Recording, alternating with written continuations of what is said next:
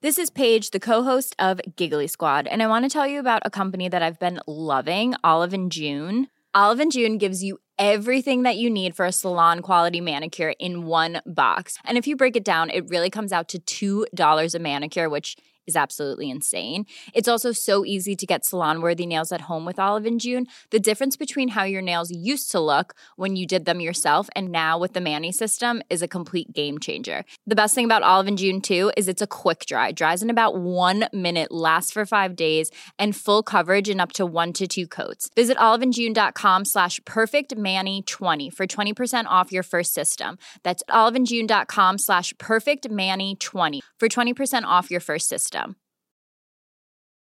One size fits all seemed like a good idea for clothes. Nice dress. Uh, it's a it's a t-shirt. Until you tried it on. Same goes for your healthcare.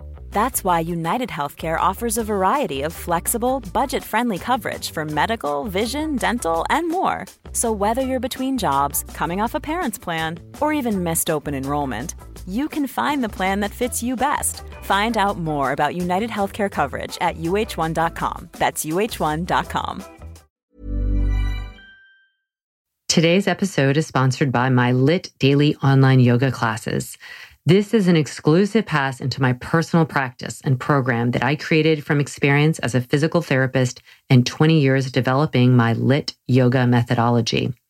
There is a different class with me every day, including special monthly live streams, so you can feel your most lit up anytime and anywhere. Get a three day free trial today by going to movementbylara.com and clicking daily classes. Let's get moving.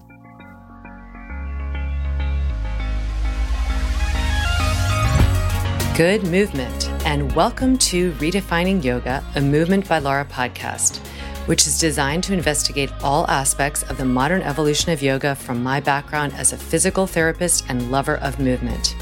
My mission is to help everyone find freedom through smarter and safer movement patterns so together we can be uplifted, benefiting all beings.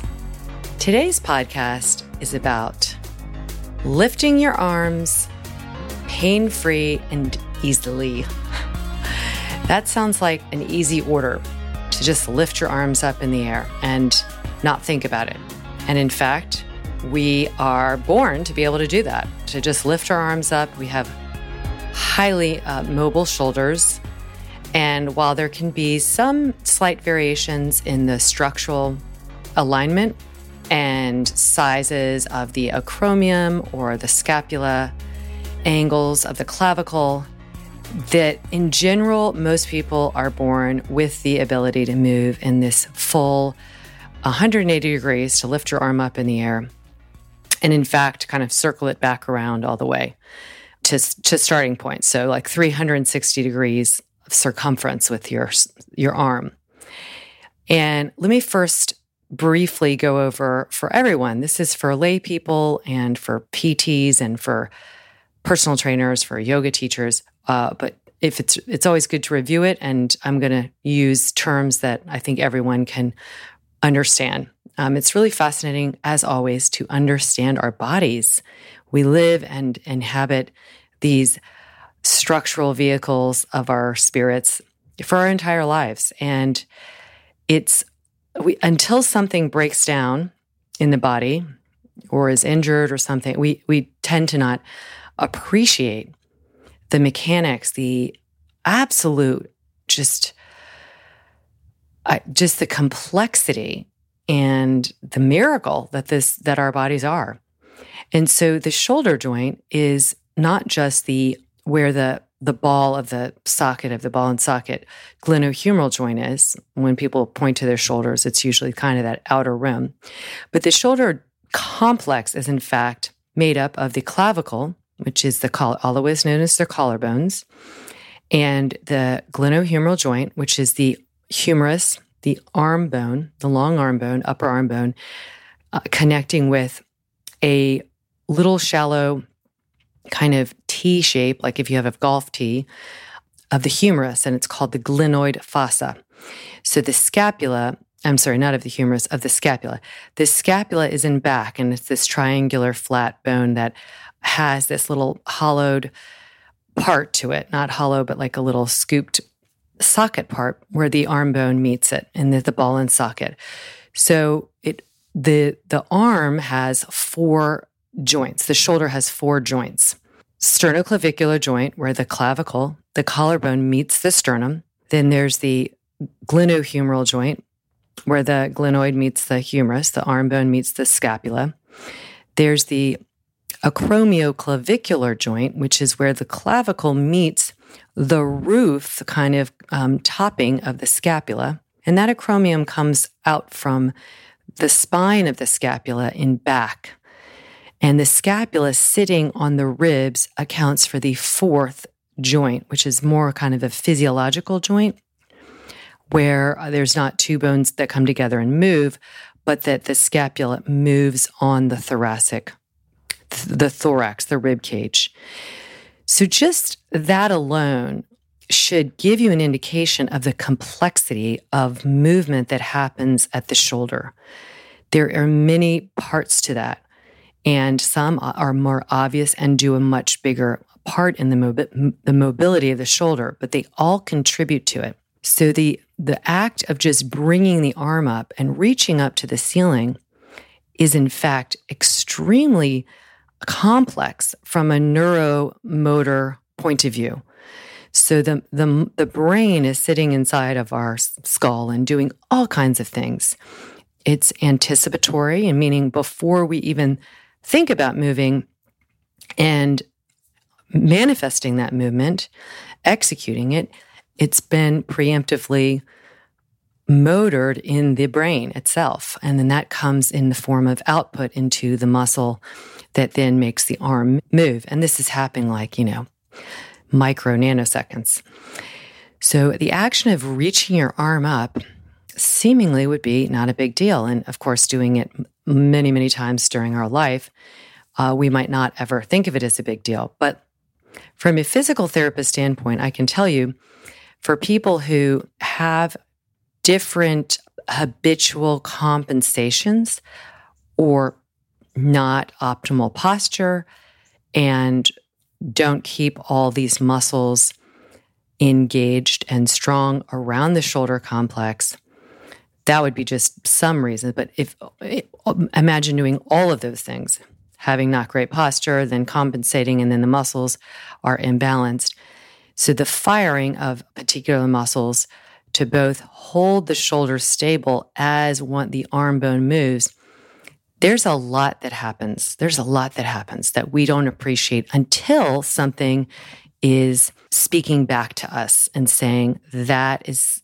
not feeling great. And that can be in the form of, you know, you don't move your arm for a while and things get very stiff feeling. It could be stiff in the musculature that is attached to the the humerus that then is attached to the scapula. It could be attached to the muscles that are attached to the vertebral column, your spine, that are then attached to the scapula. So there's different muscle groups that run from spine to scapula, scapula to humerus, humerus to sternum or clavicle.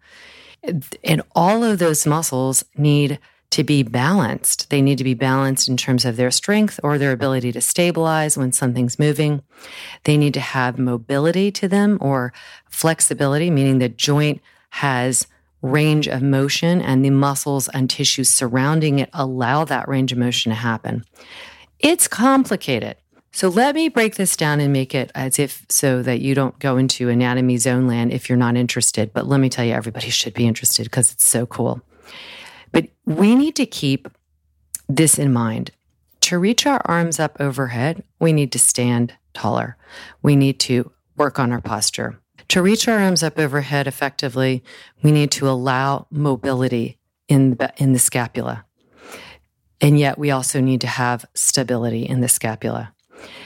And this is all from that starting point where your posture is you're in this upright posture where your scapula are sitting in that scapulothoracic joint. They're sitting on the thorax in what's called neutral position, just a few inches away from the spine or the vertebral spine should should sit the scapula. When people are rounded in that kind of forward head, rounded shoulder position, the scapula follows. It, it looks really bad in the shoulders. You look really, you know, hunched over, and it, that's not a good postural look, but it's also not good because the scapula is starting off away from midline, away from that vertebral column. And as I like to say, you're starting your movement pattern already behind the starting line. So you can imagine when you have any movement, it's and starting from a neutral posture, you're at the you're at the starting line. But if you come if your if your starting position is suboptimal, you are starting behind the starting line. And you're, so that means you're already starting at a disadvantage for motor power, for motor, for, for motor performance, for optimizing movement. And optimizing movement doesn't mean it's just strong, but it's healthy and sustainable for the joints. So, how do you move? What is required to bring your arm up overhead and say, Hooray, look at me standing tall? A lot is happening. So, you need to start off with good posture. That's number one. When you bring your arm up to 90 degrees, meaning the hand comes even in line with the, the glenohumeral joint, there that is mostly the action of the glenohumeral joint, the muscles around that, bringing that arm up. To go from that 90 degree position, like at the horizon, above to where your arm is in line with your ear, that then involves the muscles and the movement around the scapula as well. And this combination of moving at the scapula and moving at the humerus is called scapula humeral rhythm. And there needs to be this wonderful symphony that is perfectly balanced between movement at the humerus and movement at the scapula to create ease of movement to think for things just to kind of slide around and, and move without catching on any structures, without impinging or squishing any structures, and without compensating, which might lead to those things. So it's really from the 90 degrees to the in line with your ears where your shoulder joint can be compromised. And here's one of the big ways if the mo- if the, all of that motor firing doesn't happen perfectly sequentially, uh, where the scapula is moving and sliding on the thorax, where the glenohumeral joint is moving and um, spinning with at, at its proximal insertion, meaning near the body, then the acromion, which is the roof of the scapula that sits on top of the ball of the glen- of the humerus, um, there are structures in between the roof and the glenohumeral joint that can get compressed. There is a bursa there called the subacromial bursa, and there is a tendon there called the supraspinatus tendon. And it's in that last 90 to 180 degrees that something there can be compressed. And you won't notice it maybe the first time it happens. You might not notice it the first a thousand times it happens. But after it happens and it starts to bark at you a little bit, then you will notice it. And that is called rotator cuff impingement, um, rotator cuff syndrome. And somewhere in there, before you might even end up landing at the PT or doctor or, or anywhere, you will have probably started to compensate in the way you're moving your arm to inevitably avoid discomfort. How do we not get to that place or how do we remedy from from getting to that place if you're somebody that lifts your arm up overhead and you feel like a catch, a pinch or a sharp pain? Well, the first thing you're going to um, work on is when you get to 90 degrees, reaching your arm straight out in front of you with your thumb turned up. So you're already kind of biasing a little external rotation. You're going to then reach your arm forward more. Make your arm longer as if you're reaching for something. But when you reach, reach from your scapula. Slide the scapula away from that starting position. So it's sliding out in abduction, an abduction or a protraction. And then from that slid out position, start to move the arm up overhead. This will help you in the clearing of the of the acromion. And when you clear the acromion from the glenohumeral joint that's moving, you will not be squishing that structure, the, the structures of the tendon and the bursa. That's a huge one to do. The other thing you have to do is the number one of this start with optimal posture. Optimal posture where your scapula is sitting on the rib cage, not letting the scapula kind of round as you are in this slouchy position.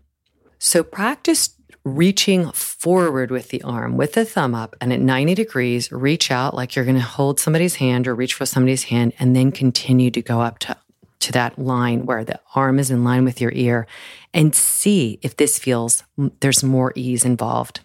The final part of this is when we're taking this into some kind of movement practice, particularly vinyasa yoga, where you tend to do a lot of sun salutations where the arms are reaching up overhead, which honestly, during the day, our daily life, we're not really doing that a lot. There's just not a lot we're reaching up. We might be putting on our clothes and things like that. But the day, like many times during the day, you might squat. There's not a lot of times necessarily during the day you're going to be lifting your arm up overhead but it's an action we want to work on. So it's wonderful we're doing it in our yoga practice. But then when we reach our arms up overhead and our yoga teacher says, okay, now relax the shoulders away from the ears, that that's very conflicting messages because what that person doesn't actually understand is upward rotation of the scapula requires that you will get some elevation of the scapula. That's part of upward rotation. An elevation of the scapula is going to look like your arm, the back of your arm at the scapula is coming up more by the ears, not by the ears, but but it's lifted. So to then try and have them soften the scapula away from the ears is is erroneous. This is not healthy. So please stop giving that cue because it actually is part of upward rotation of the scapula. What people might be referring to when they see that is when the shoulder rolls in, the glenohumeral joint, the ball and socket rolls in internal rotation because there's some kind of structural tightness and it looks really like they're squishing things and that might feel really you know crappy in that area. And so relaxing in the in the um, upper traps could in fact help that, but it's way more about what's happening farther out in the shoulder. Uh, they're rolling into internal rotation. So there's different things you can do at that point. But I would say in general, that cue is just not a good one to be giving because we want to have freedom of the scapula. It's freedom and robustness of movement, the ability for it to be mobile, to be stable, to start off in a good resting optimal position and then to have everything all, all those muscles working well so that it can move and stabilize when needed. But this just the act of reaching the arms up pain free and easily is going to require that the scapula move in upward rotation so practice that and see for yourself if you've had anyone who had any feeling when they lifted their arms up and it, there was some, you know, feeling of pinching, ask them to do that reach forward a little bit more. The other big thing that I don't do in my vinyasa classes is the big swan dive, reaching the arms out and then swinging them down. That's pure abduction, which is not a functional movement. Very, very infrequently would you reach your arms straight out to the side and then up by your ear. So it's not something to do repetitively. The mechanics of it make it difficult to do that well over and over again because of the number of neuromotor just activations and pathways that are happening. Uh, there and there also is a lot more of the acromion to clear. So the roof of the scapula sitting on top of the glenohumeral joint is only you only have to clear part of it when you go forward in that first action. To go straight out to the side in a typical swan dive, you have to clear the entire range of it over the acromion. So you're already put at a disadvantage and that you're much more, much more likely to uh, impinge that supraspinatus tendon. I, it, I would not do that movement over and over again uh, for a variety of reasons. It's just not very functional to begin with. Kind of sets you up for pushing your ribs out. Again, you move the thorax away from the scapula. The scapula is um, confused. Please come back. So try these actions, and it's this is like the anatomy geeky time, but it's really important to know that we can move our entire lives pain free in the shoulder and not to lose that range that we're born with. Because when you lose it, it is, um, there's a lot of kind of fallout from there. So let's not ever lose it. Let's just stay super mobile and adaptable in the shoulder so we can reach those arms up, lift them up to the ceiling, say hello. It's a wonderful feeling to be free in the scapula and the side body to do that. And it, it's part of a lot of movement systems like yoga. So we want to be able to do it well. I hope this was helpful. Please, please uh, do me a favor and let me know if this helps you at all. And then if you have any more questions, please feel free to write me at Lara at movementbylara.com. And as always, uh, subscribe, rate, and review. If you haven't already, take a picture of your review and send it to us at podcast at movementbylara.com, and we will send you a copy, uh, a link to a free yoga class online, my, my Laura yoga training um, classes, the LYT Daily, where you will see that I will do this action a lot, and this action will prepare you for a lot of happiness in that shoulder. So, sending you a big over the head high five and hugs.